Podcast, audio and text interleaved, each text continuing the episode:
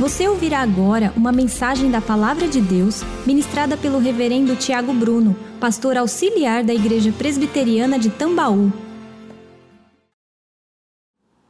Alguns jogadores de futebol ou qualquer outro esporte de alto rendimento, eles custaram verdadeiras fortunas para os clubes os quais eles representam.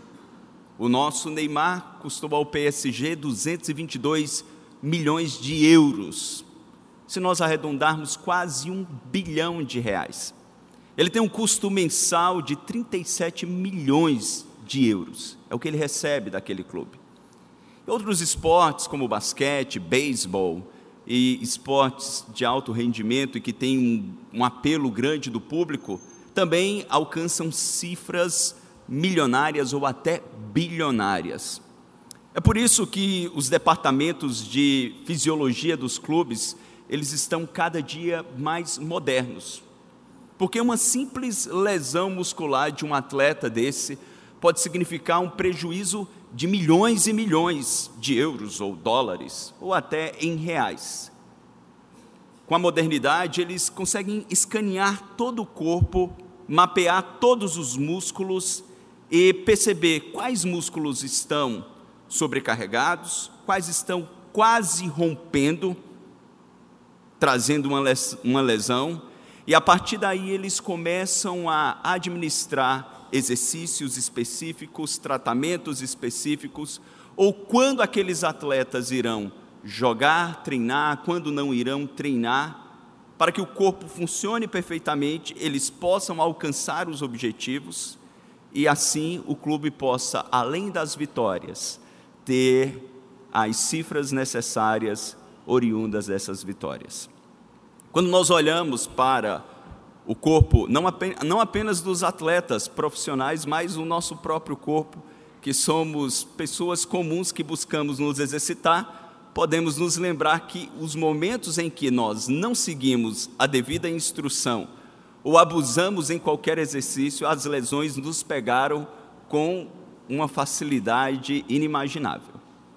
Quando nós olhamos para a palavra de Deus, nós encontramos várias metáforas que Deus utiliza para se referir à sua igreja, ao seu povo. Eu acredito que a principal delas é a do corpo. Nós somos chamados corpo de Cristo, com diferentes membros.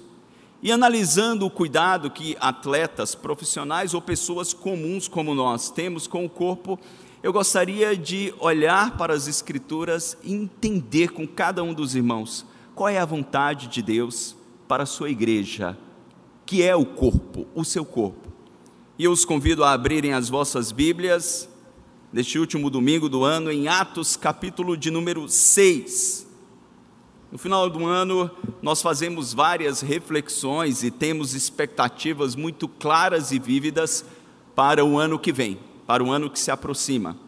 Mas essas expectativas elas são massivamente individualistas. Nós pensamos no nosso projeto pessoal, na nossa carreira, na nossa família nuclear, na nossa vida acadêmica, individualmente.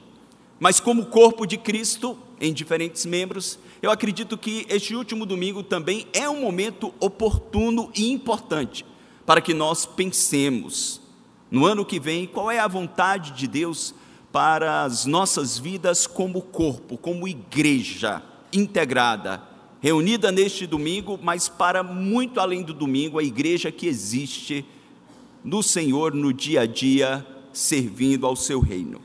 Atos capítulo de número 6, nós leremos do verso 1 até o versículo de número 7, diz a palavra do Senhor.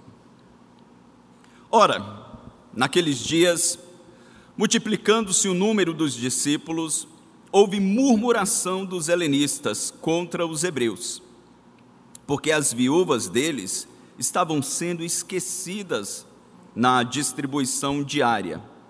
Então, os doze, os doze convocaram a comunidade dos discípulos e disseram: Não é razoável que nós abandonemos a palavra de Deus para servir às mesas. Mas, irmãos, escolhei dentre vós sete homens de boa reputação, cheios do espírito e de sabedoria. aos quais encarregaremos deste serviço. E quanto a nós, nos consagraremos à oração e ao ministério da palavra. O parecer agradou a toda a comunidade. E elegeram Estevão, homem cheio do Espírito Santo, Filipe, Prócoro, Nicanor, Timão, Parmenas e Nicolau, prosélito de Antioquia. Apresentaram-nos perante os apóstolos e estes, orando, lhes impuseram as mãos. Vamos ler juntos? Verso 7. Crescia a palavra de Deus e em Jerusalém se multiplicava o número dos discípulos. Também muitíssimos sacerdotes obedeciam à fé. Deus abençoe a sua palavra. Vamos orar uma vez mais? Vamos pedir para Deus falar ao nosso coração de acordo com a sua vontade. Ó oh, Pai, obrigado por estarmos reunidos como igreja foram tantos domingos de celebração, de adoração, de consagração ao Senhor. E neste último domingo do ano, reunidos como teu povo, como corpo do Senhor, nós queremos entender um pouco mais acerca da tua vontade revelada, da tua vontade preceptiva para a tua igreja. Por isso, Senhor, ainda que tenhamos outras necessidades que possam até ocupar as nossas mentes e corações com maior atenção nesse instante. Ajuda-nos, Senhor, a entendermos que somos igreja, que somos corpo do Senhor e que há uma vontade do Senhor para as nossas vidas, a qual nós precisamos colocá-la em prática. Abençoa-nos, em nome e para a glória de Cristo Jesus. Amém. Queridos, Todos aqui que são familiarizados com o fim do ministério do Senhor, a sua obra redentora, e depois da sua ressurreição, como nós vimos no culto de Natal essa semana, o Senhor passa 40 dias ainda nesta terra, antes de ser assunto aos céus. Nesses 40 dias, já num corpo glorificado, num corpo que não perece, esporadicamente ele aparece aos discípulos, ele aparece a mulheres, aquele grupo de 120 pessoa, pessoas que restaram daqueles que eram crentes professos, mas que na hora da sua maior provação muitos abandonaram, 120 se mostraram fiéis, como crentes genuínos. Ele aparece para estes homens e mulheres em diversos momentos e até que chega o quadragésimo dia após a sua ressurreição e ele está prestes a ser assunto aos céus ser levado aos céus.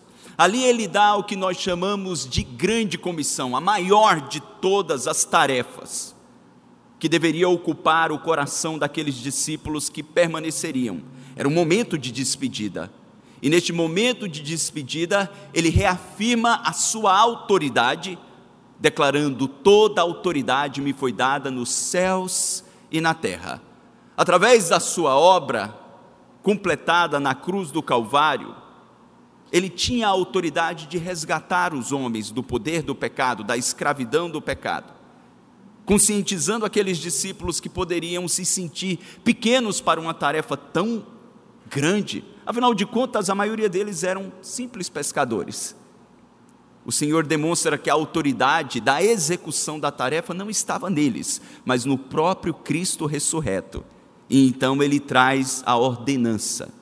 Num imperativo ele declara: Ide e fazei discípulos de todas as nações. Aqueles homens obedecem. O Senhor ainda deu uma instrução em Atos. Eles não deveriam ir antes que o Espírito Santo fosse enviado. Ele disse: Olha, permaneçam em Jerusalém, até que do alto vocês sejam revestidos de poder. Não era uma tarefa, ou não seria uma tarefa realizada pelo poder da eloquência, capacidade de dons naturais que cada um daqueles homens tinham. E todos nós, ao chegarmos aqui, também possuíamos os nossos dons naturais. Não era essa dotação que eles utilizariam para a execução da tarefa. Eram dons espirituais, sobrenaturais, vindos do próprio Senhor. Ao serem revestidos, algo glorioso acontece ou então, Pedro, com um temperamento tempestuoso e que no momento de exposição se acovarda e se retrai negando o Senhor, ele se levanta ali em Jerusalém, no Pentecostes, quando alguns estão zombando, não entendendo o que aconteceu com o derramamento do Espírito, e prega com toda intrepidez e fidelidade o Evangelho. Resultado instantâneo, irmãos. Quantos se convertem? Três mil. Três mil se convertem, são batizados. A narrativa de Lucas em Atos demonstra que fora conversão, não foi uma decisão vazia.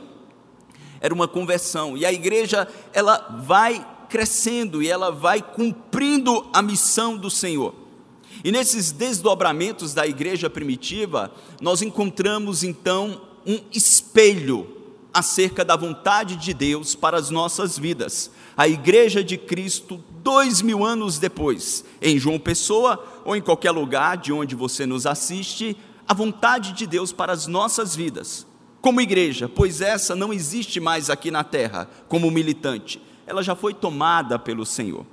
Olhando para essa igreja e para aquilo que Deus realizou na vida daqueles crentes, nós nos perguntamos: qual é a vontade de Deus para nós? Igreja Presbiteriana de Tambaú, ou você que é membro de uma outra igreja e está conosco. Nós percebemos, irmãos, nesse texto, em primeiro lugar, que a vontade de Deus é vontade de Deus que nós tenhamos um crescimento integral como sua igreja. É vontade de Deus que nós cresçamos integralmente. Olhe uma vez mais para o versículo 1, quando ele declara, Lucas narra os fatos. Ele diz: Ora, naqueles dias, multiplicando-se o número dos discípulos.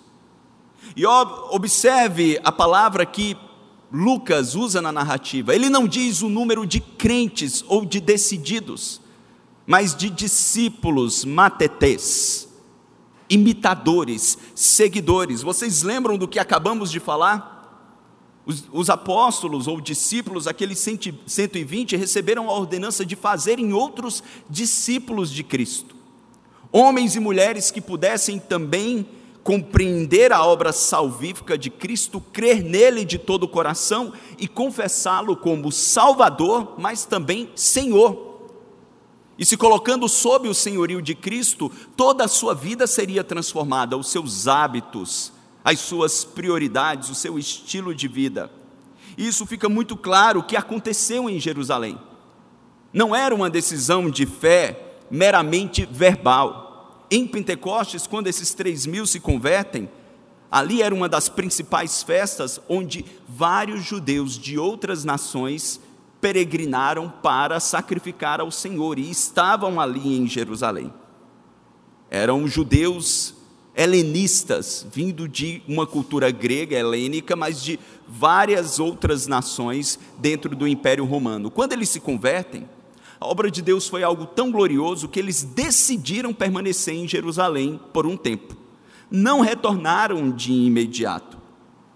Deus então move o coração dos crentes de Jerusalém, ou daqueles que se converteram de Jerusalém ou de Israel, a venderem as suas propriedades. Eles vendem as propriedades e colocam o dinheiro aos pés dos apóstolos para que aquele grupo de 3 mil pessoas pudessem ser sustentados ou serem sustentados por algum tempo. E durante aquele tempo eles receberiam treinamento, capacitação e preparo antes de retornarem para as suas nações, para então fazerem outros discípulos do Senhor.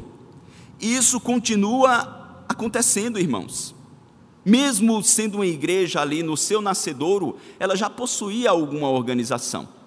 Antes de Pentecostes, eles já sabiam que o número de convertidos era de 120.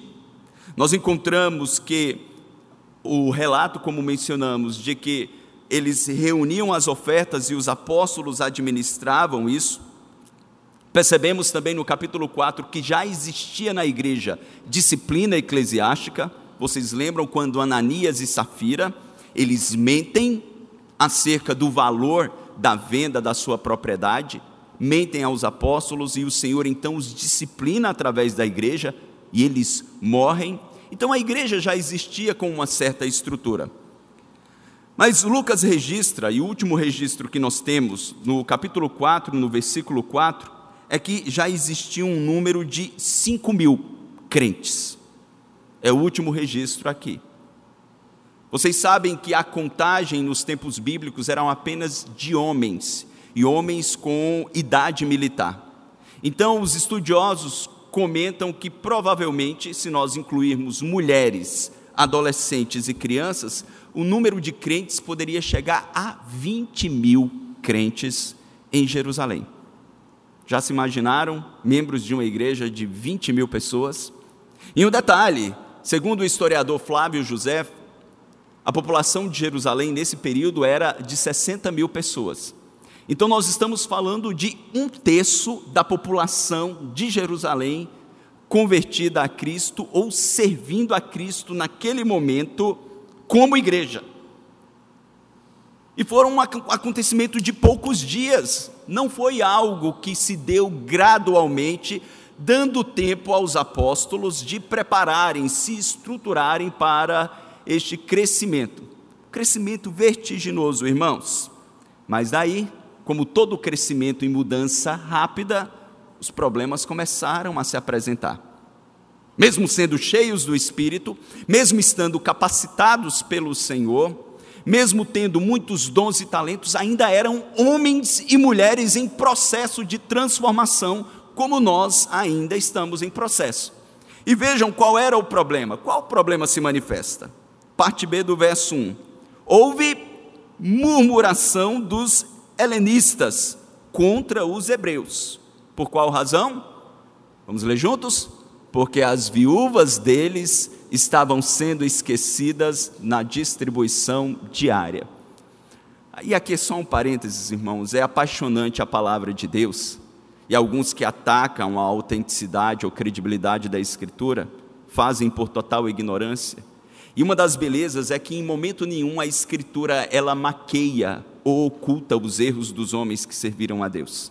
Desde o Antigo Testamento até o Novo Testamento, nós percebemos as vísceras da igreja sendo colocadas para fora e sendo tratadas, mostrando qual era o caminho ou qual foi o caminho que Deus trilhou para o seu povo. E foi assim na igreja de Jerusalém, uma igreja modelo, mas que ainda era igreja militante, que ainda trabalhava, que ainda estava nessa terra e que, portanto, ainda apresentaria imperfeições. E quando eles chegam a um número provável de 20 mil membros, muitos vindo de outros lugares, lembram, não tinham propriedade, os discípulos então distribuíam de acordo com as necessidades.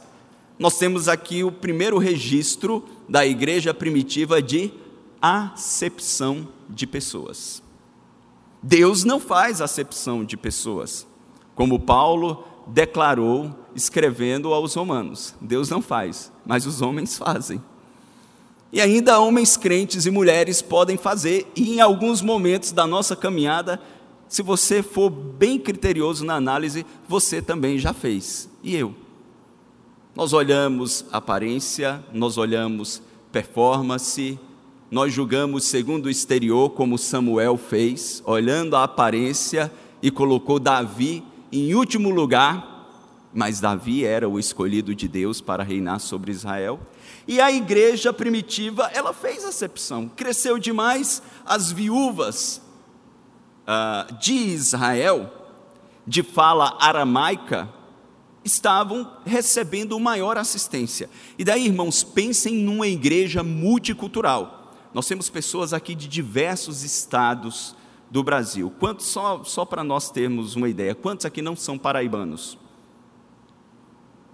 Mais da metade ou metade da igreja? Para quem não viu, talvez metade ou mais, pessoas de diversos lugares. E mesmo sendo do mesmo país, nós temos hábitos e costumes distintos. Tenho certeza que pessoas que vieram de outros estados viram alguns hábitos culturais aqui que estranharam. Eu não vou citá-los porque essa não é a ênfase. Agora imaginem pessoas de nacionalidades diferentes. Eram judeus que falavam grego, mas predominantemente eles falavam aramaico. Era uma outra língua, então observem eles ali falando um idioma, e pessoas de outras nacionalidades falavam grego, e de repente chegavam num grupo de irmãos, eles estavam falando aramaico, e não mudavam de aramaico para o grego, eles se sentiam excluídos. Eu estou aqui, irmãos, conjecturando, mas são cenários muito prováveis dentro da igreja. Eu já fui pastor de uma igreja no Japão onde nós tínhamos cinco, seis nacionalidades diferentes. E às vezes a gente estava falando uma língua e chegava outro irmão e nós tínhamos que mudar para que o irmão fosse incluído na conversa. Mas alguns choques culturais eram eram reais. Nós brasileiros gostamos de abraçar. O japonês, ele só inclina, não pega nem na mão. Enfim, conflitos culturais, eles existiram e existem. Até numa igreja aqui em João Pessoa, com pessoas de estados diferentes e uma outra nacionalidade. Esses conflitos surgiram. Surgiram por predileção, talvez por afinidade. As viúvas de Israel judias de fato, estavam sendo esquecidas na distribuição dos alimentos. E este esquecimento, que era algo real, era um, pro, um problema que não poderia ser negado, acabou gerando um pecado. Observem que o esquecimento, que era um pecado, acabou gerando outro pecado por parte da igreja. Qual foi? Murmuração. Observem que houve murmuração dos helenistas contra os hebreus. A murmuração não foi apenas das viúvas, mas de toda aquela parte da igreja que era helenista. Provavelmente elas se queixaram e o grupo de helenistas começou a murmurar contra a autoridade apostólica. Irmão, se nós pensarmos no possível conteúdo da murmuração, talvez alguns puderam dizer: os apóstolos não se importam conosco porque nós não falamos aramaico, nós não somos da mesma nacionalidade deles. É por isso que nós estamos sendo esquecidos.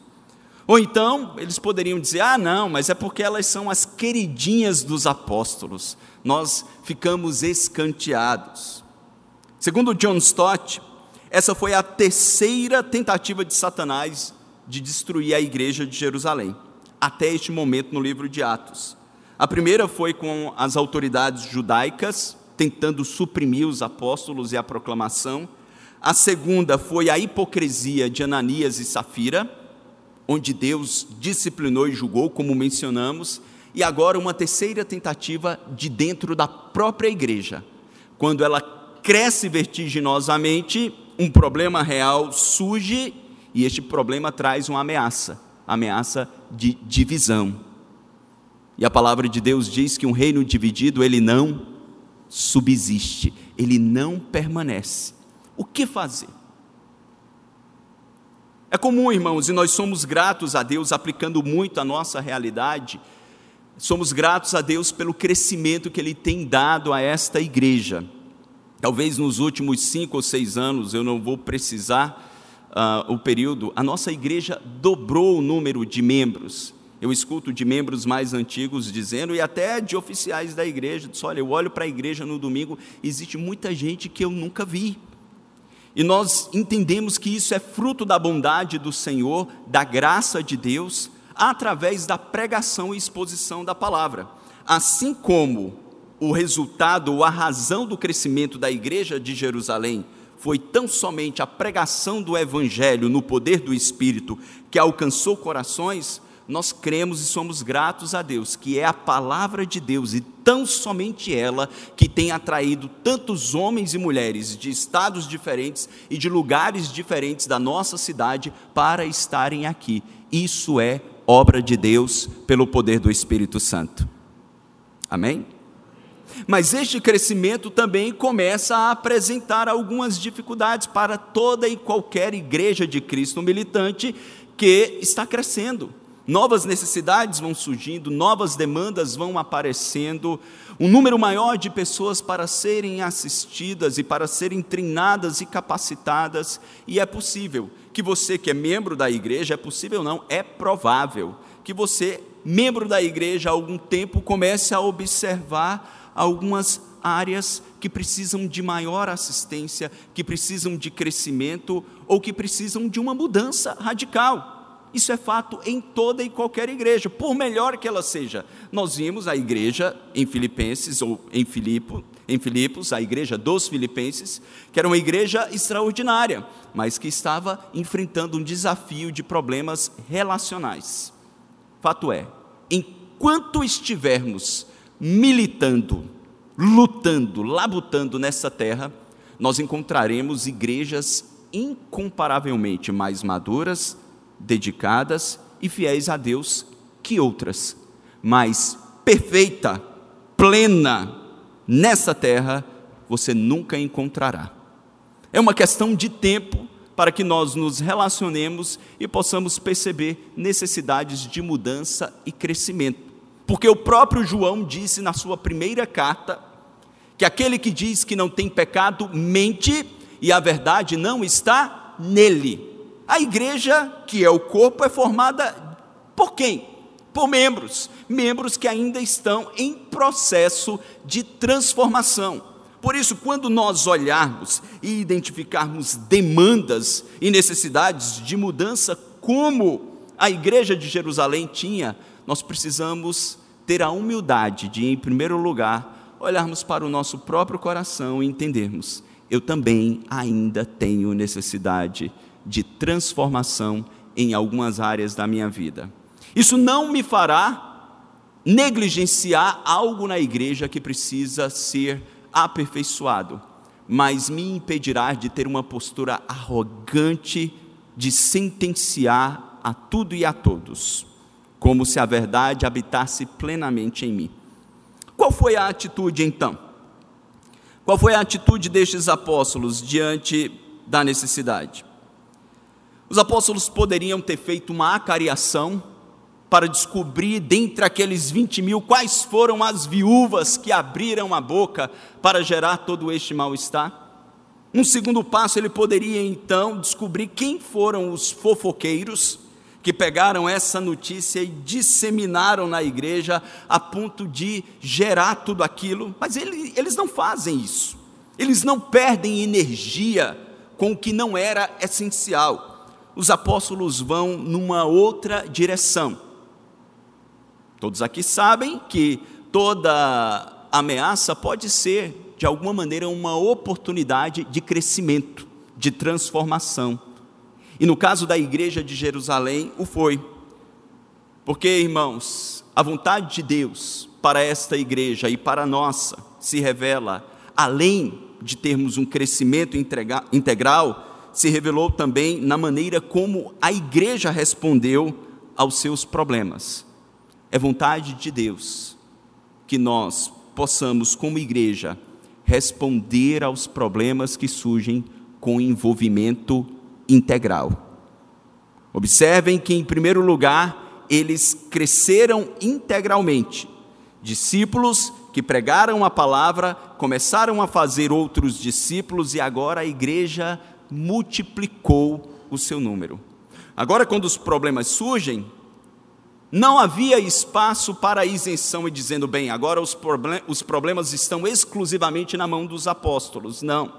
Houve um envolvimento integral é o senso de pertencimento, de comprometimento. Eles eram igreja, faziam parte, os problemas não eram problemas dos apóstolos, eram problemas da igreja, e a igreja deveria buscar a solução disso.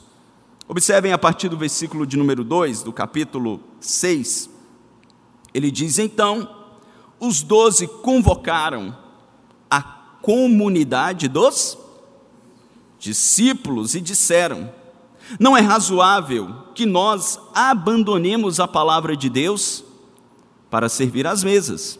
Mas, irmãos, escolhei dentre vós sete homens de boa reputação, cheios do Espírito Santo e de sabedoria, os, aos quais encarregaremos deste serviço.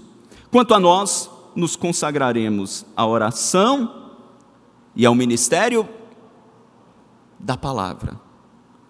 Observe então, irmãos, ele convoca a comunidade dos discípulos. Era esta participação integral. Eles não analisam e deliberam exclusivamente numa necessidade que envolvia a participação de toda a igreja. E aí nós percebemos uma prioridade acerca da vontade de Deus para as nossas vidas como igreja.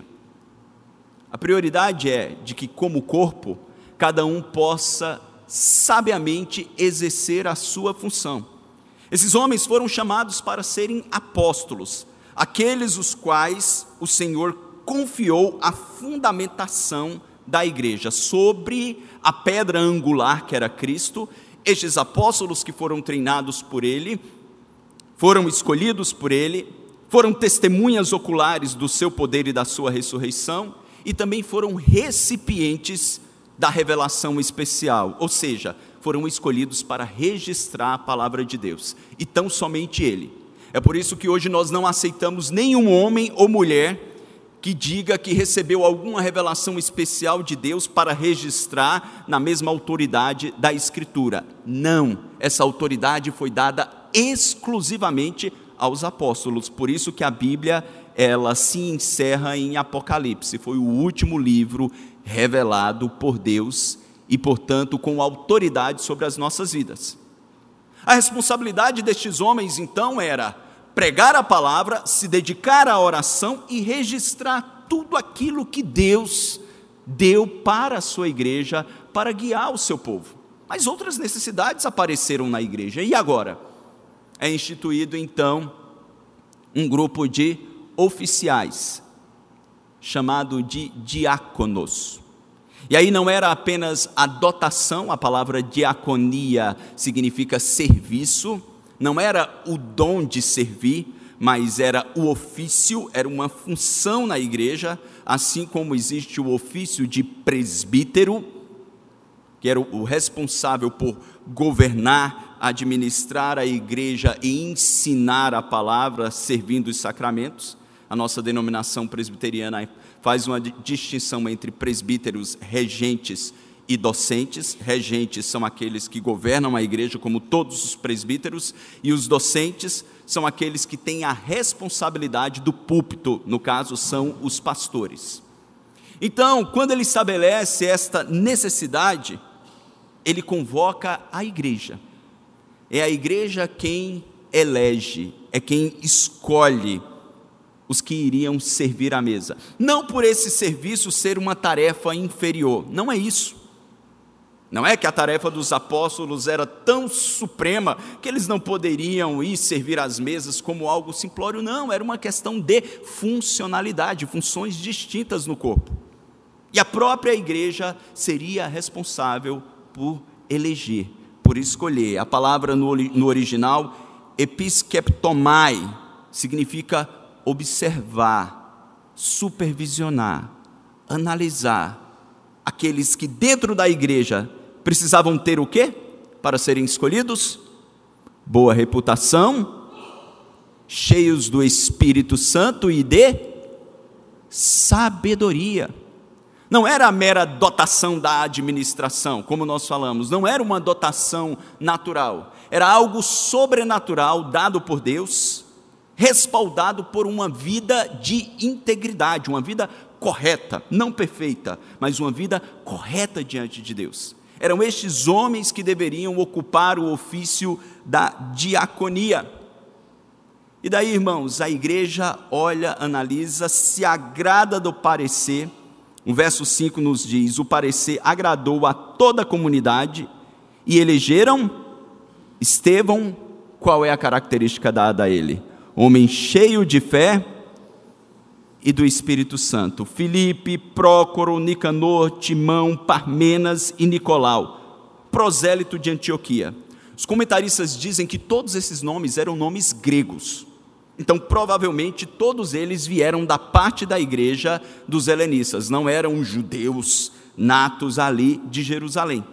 Deus escolhe através da igreja, e daí nós percebemos o respaldo do governo conciliar que a nossa igreja tem, ou seja, através da igreja, Deus, ele direciona e escolhe os homens que iriam servir às mesas, que iriam observar as necessidades, assistir aqueles mais carentes na necessidade e demanda social.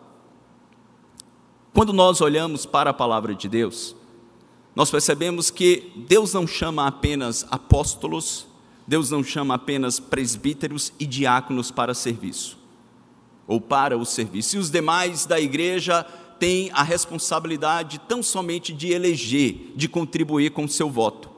Quando Paulo está instruindo a igreja de Corinto, se você abrir a sua Bíblia em 1 Coríntios, capítulo de número 12, você encontrará o uso desta metáfora do corpo para demonstrar a vontade de Deus para o nosso exercício, o nosso envolvimento integral como igreja.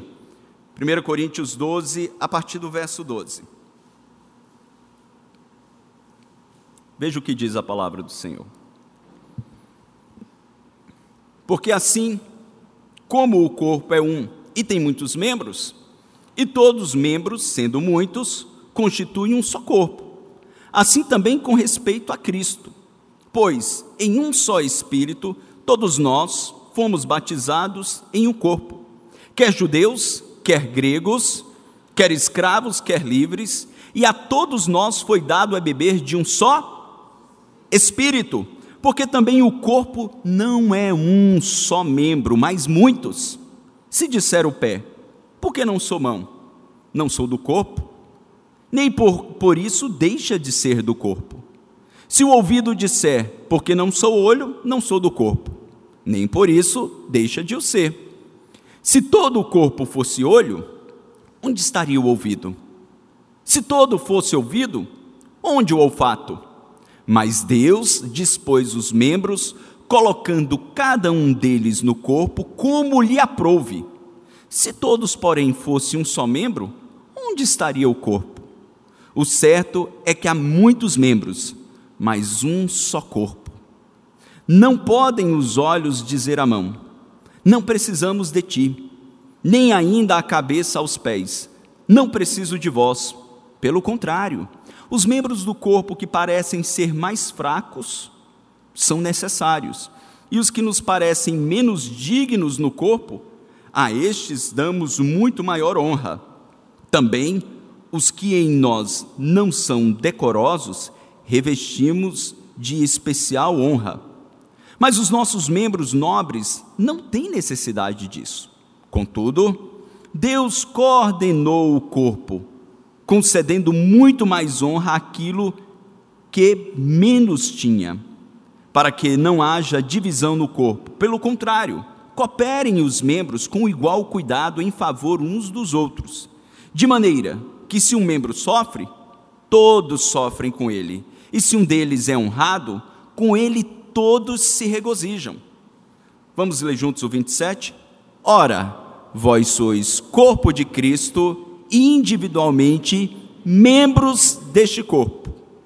A uns estabeleceu Deus na igreja, primeiramente apóstolos, em segundo lugar profetas, em terceiro lugar mestres, depois operadores de milagres, depois dons de curar, socorros, governos, variedade de, variedade de línguas.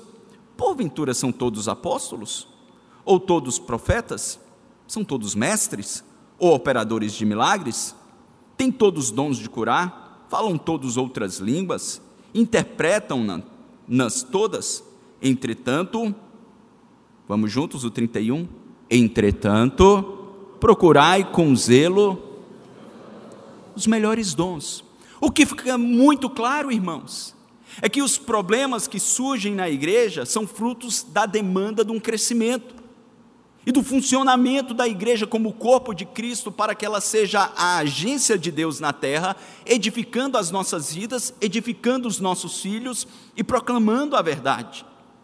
Mas que essas demandas devem ser supridas por todos os membros do corpo. Na igreja de Corinto estava tendo uma briga, porque alguns dons eram considerados mais excelentes que outros. E os apóstolos já haviam estabelecido ali em Atos o modelo que toda a igreja deveria participar, observando as necessidades e escolhendo homens e mulheres para servirem nessas demandas, naquele caso específico, como diáconos. Mas outras demandas existem. E aqui Paulo nos mostra que essas demandas são supridas através de dons espirituais. Talvez você chegue na igreja, olhe e diga: Eu nunca vou conseguir fazer nada. Você precisa saber, meu irmão, que tudo que é feito aqui é feito por uma dotação sobrenatural de Deus na vida destes homens e mulheres que aqui servem. Talvez você nunca, perdão, realizará uma tarefa específica porque Deus não lhe deu dotação para isso.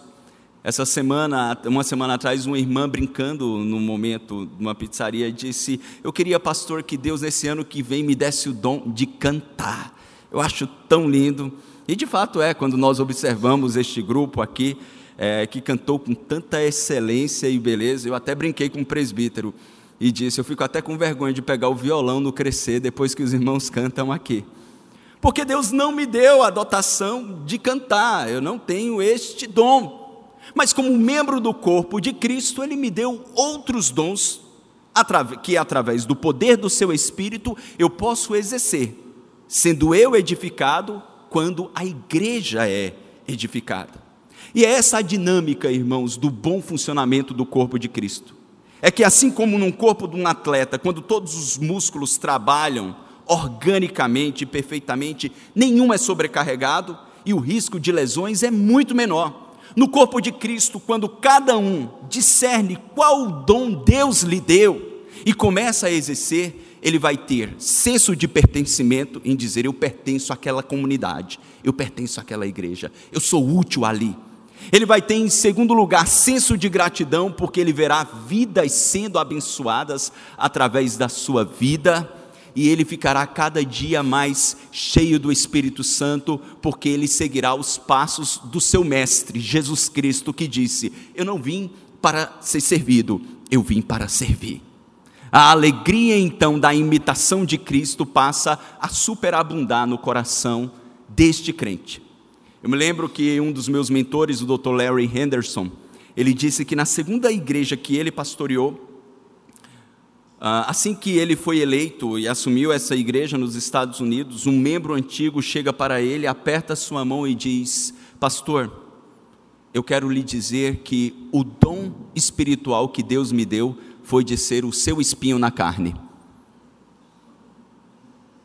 Já pensou, irmãos? Qual era o dom espiritual daquele irmão experiente ser o espinho na carne do pastor?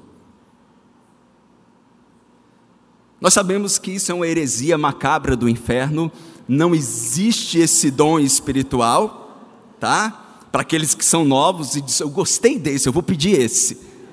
Arreda-te de ti, Satanás. Não existe, absolutamente não existe. Mas algumas pessoas se colocam nessa tarefa, em épocas de redes sociais. Existem pessoas que têm redes sociais, irmãos, só para ficar futucando a vida dos outros olhando o que fez, o que não fez, onde foi, onde não foi, onde serviu, onde não serviu, se serviu com a motivação certa, se estava querendo aparecer e está ali olhando e nos bastidores fazendo o papel daqueles membros da igreja primitiva de espalhar fofoca e contenda. Acorde, meu irmão, não é essa a vontade de Deus para mim e a sua vida como igreja. Ele quer que nós, quando observemos uma necessidade, possamos buscar a Deus. Deus, qual é o meu dom? Se você não sabe, Paulo traz a instrução aos coríntios: ore, busque, porque é o Espírito quem distribui o dom espiritual de acordo com a sua vontade. Mas Paulo disse: busque com zelo, ore para que Deus lhe conceda os melhores dons, para que você seja uma bênção na vida desta igreja ou de qualquer igreja onde Deus lhe colocar. Recentemente, uma irmã viúva que participa do Crescer de Tambaú, que tem os seus filhos fora daqui, ela adoeceu. E quem descobriu, ela ficou na cama ali, inerte, a sua secretária estava de folga. Quem descobriu foi uma outra irmã, membro também do Crescer, que foi fazer uma visita para orar por aquela senhorinha viúva. E quando chegou lá, ela estava sem conseguir nem fazer uma ligação para chamar a ambulância. E essa irmã, membro do corpo, que não é pastor, porque nós não reconhecemos o, a, a, dotação, não a dotação, mas uh, o oficiolato, ou o ofício, perdão, de pastor para mulheres, nós entendemos que isso foi uma função que Deus deu a homens. Ela também não é presbítera, porque não existe também o ofício ah, na Escritura para mulheres de presbítero, e também não é diaconisa, porque nós compreendemos que a, o ofício Deus também concedeu a homens. Mas os dons espirituais Deus concede a homens e mulheres indistintamente, a despeito do sexo. Por quê? Porque Deus usa a sua igreja. E Deus deu a essa irmã o dom de serviço, de amor, do cuidado e do zelo. E ela cuidou dessa irmã. E agora essa irmã precisava ser assistida, acompanhada. Deus usa uma outra irmã do, do grupo crescer, que está no momento da vida, em uma circunstância que poderia assisti-la. Ia para o hospital, ficava com ela, orava, caminhava, ia para casa, cuidava. Os pastores, por mais que façam uma visita pontualmente, os presbíteros e diáconos, talvez nas outras demandas não conseguem ou não conseguiriam dar a assistência que essa irmã necessitava, mas existiam outros membros no corpo que puderam fazer e que Deus usou.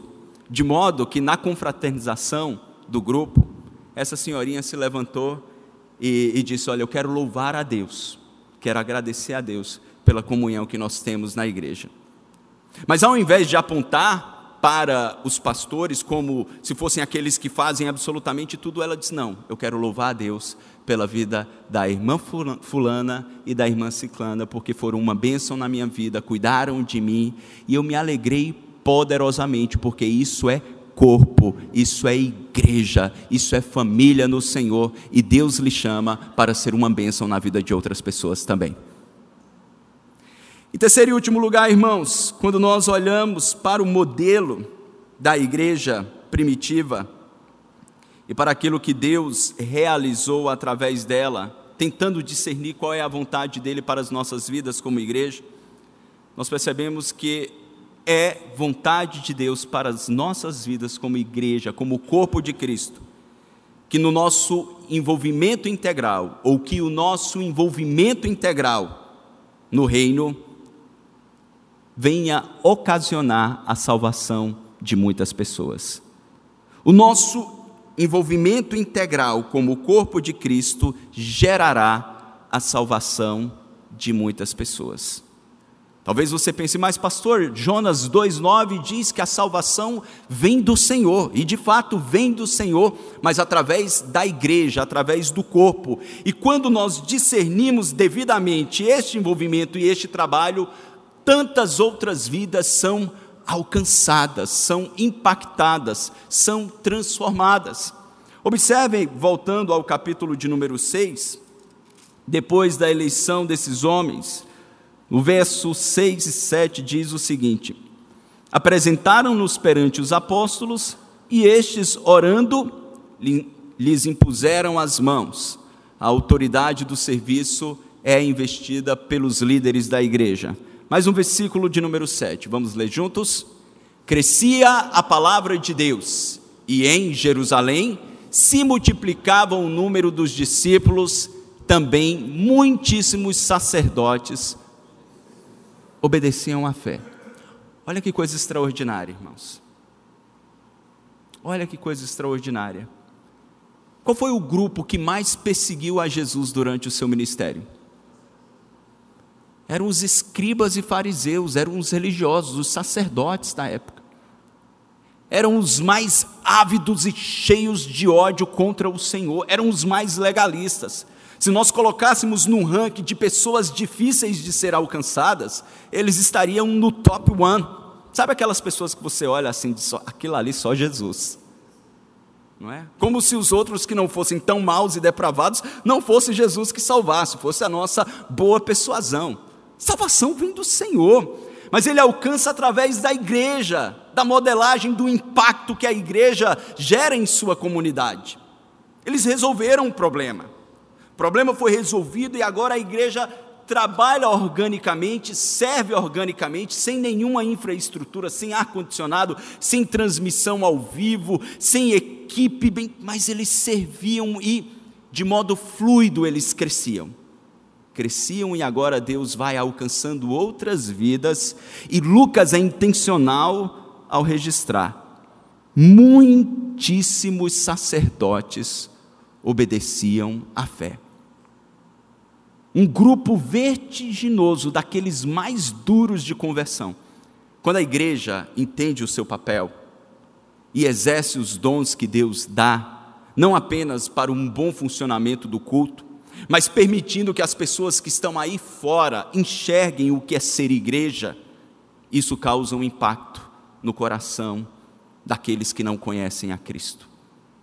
Isso gerou um impacto quando aqueles homens começam a observar pessoas que juntaram os seus recursos uma vida inteira, que herdaram os seus bens dos seus pais e de repente, quando várias viúvas de outras nacionalidades estão ali, eles pegam as suas propriedades, vendem e doam para o sustento dessas viúvas.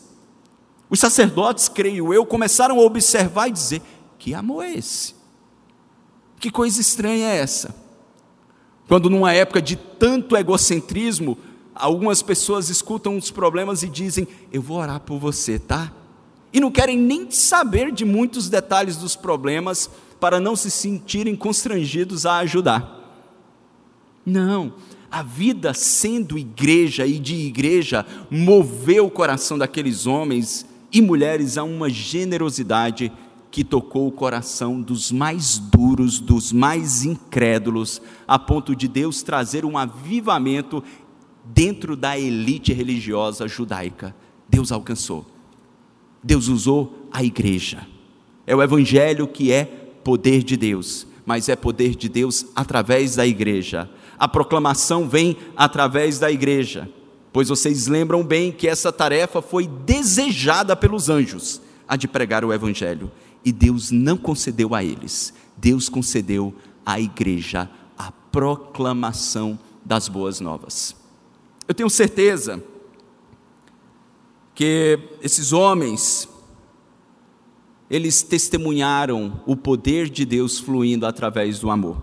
E quando o texto diz no verso 7 que crescia a palavra e, multi, e se multiplicava, os verbos crescia e multiplicar estão no tempo imperfeito. Isso aponta, irmãos, para um crescimento e uma multiplicação contínua.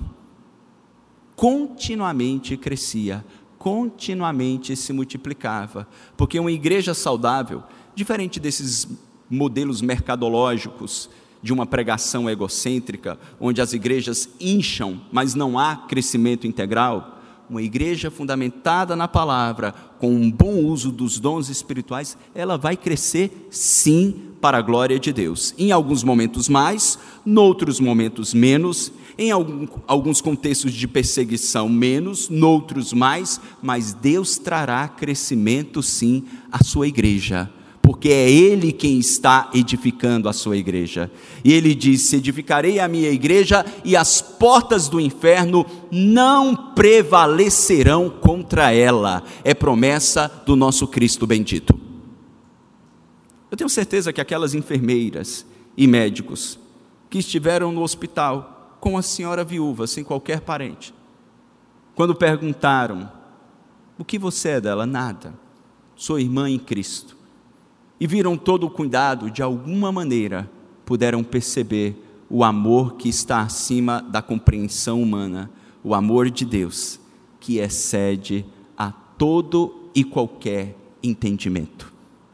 Existem pessoas perdidas aí fora, que no ano de 2020 Deus quer alcançar, e irá alcançar, mas Ele fará através da sua vida, das nossas vidas, as envolvendo no amor de Cristo por meio do nosso serviço. No início dessa mensagem, nós falamos sobre alguns atletas que têm um cuidado tão grande com o seu corpo, e na verdade os clubes que eles representam têm um cuidado extremo para que eles não se lesionem, porque eles custaram milhões e milhões de euros, dólares e reais. Eu quero dizer que o mesmo cuidado deve ser mantido com o corpo. Não o nosso estritamente, mas o corpo de Cristo, a igreja. Essa igreja não custou milhões e milhões de euros, nem bilhões. Ela custou um preço muito maior, como bem disse Pedro na sua primeira carta, no capítulo 1, no verso 18. Sabendo que não foi mediante coisas corruptíveis, como prata ou ouro, que fostes resgatados do vosso fútil procedimento que vossos pais vos legaram, mas pelo precioso sangue, como de cordeiro sem defeito e sem mácula, o sangue de Cristo. Este corpo custou o sangue do nosso bendito Salvador. Aquilo que homem nenhum poderia comprar ou adquirir com todas as riquezas do mundo, as nossas vidas custaram o derramamento do seu sangue na cruz, para que a partir de então essas vidas não fossem mais nossas, mas tão somente dele. Tão somente dele. Por isso, dedique, como o nosso pastor sempre gosta de dizer, o seu tempo. O talento que você já tem, o dom, e se não tem peça, Deus lhe dará. Talvez você tenha e não saiba. E também o seu tesouro os recursos que Deus lhe deu para cuidar da sua família, mas também para expandir o reino de Deus nessa terra. Nós temos muitos novos desafios, irmãos, em 2020. Não são desafios apenas da construção de um espaço que é nosso e dos nossos filhos. São desafios de alcançar cada vez mais essa cidade e ser bênção na vida deste povo. E Deus chamou a você. Uh, os irmãos sabem que no, uma hora antes do culto, há um grupo de pessoas que ficam intercedendo ali numa sala, na sala do conselho, orando pelo culto, orando pela sua vida, orando para que a palavra fale ao seu coração, orando pelas pessoas que nos assistem pela internet. E um grupo pequeno. E dentre este grupo, um dos mais frequentes é um presbítero de 80 anos e a sua esposa um homem já avançado em idade, mas que está ali constantemente. E hoje nós chegamos para orar. Eu entrei com o ministério de louvor e antes de orar ele disse: Eu quero ler um, um versículo para vocês. Ele não sabia o tema da minha pregação, não sabia nada. Eu disse: Por favor, presbítero. E ele leu então 1 Coríntios 15, quando Paulo disse: Portanto, sede sempre abundantes na obra do Senhor sabendo que no Senhor o vosso trabalho não é vão.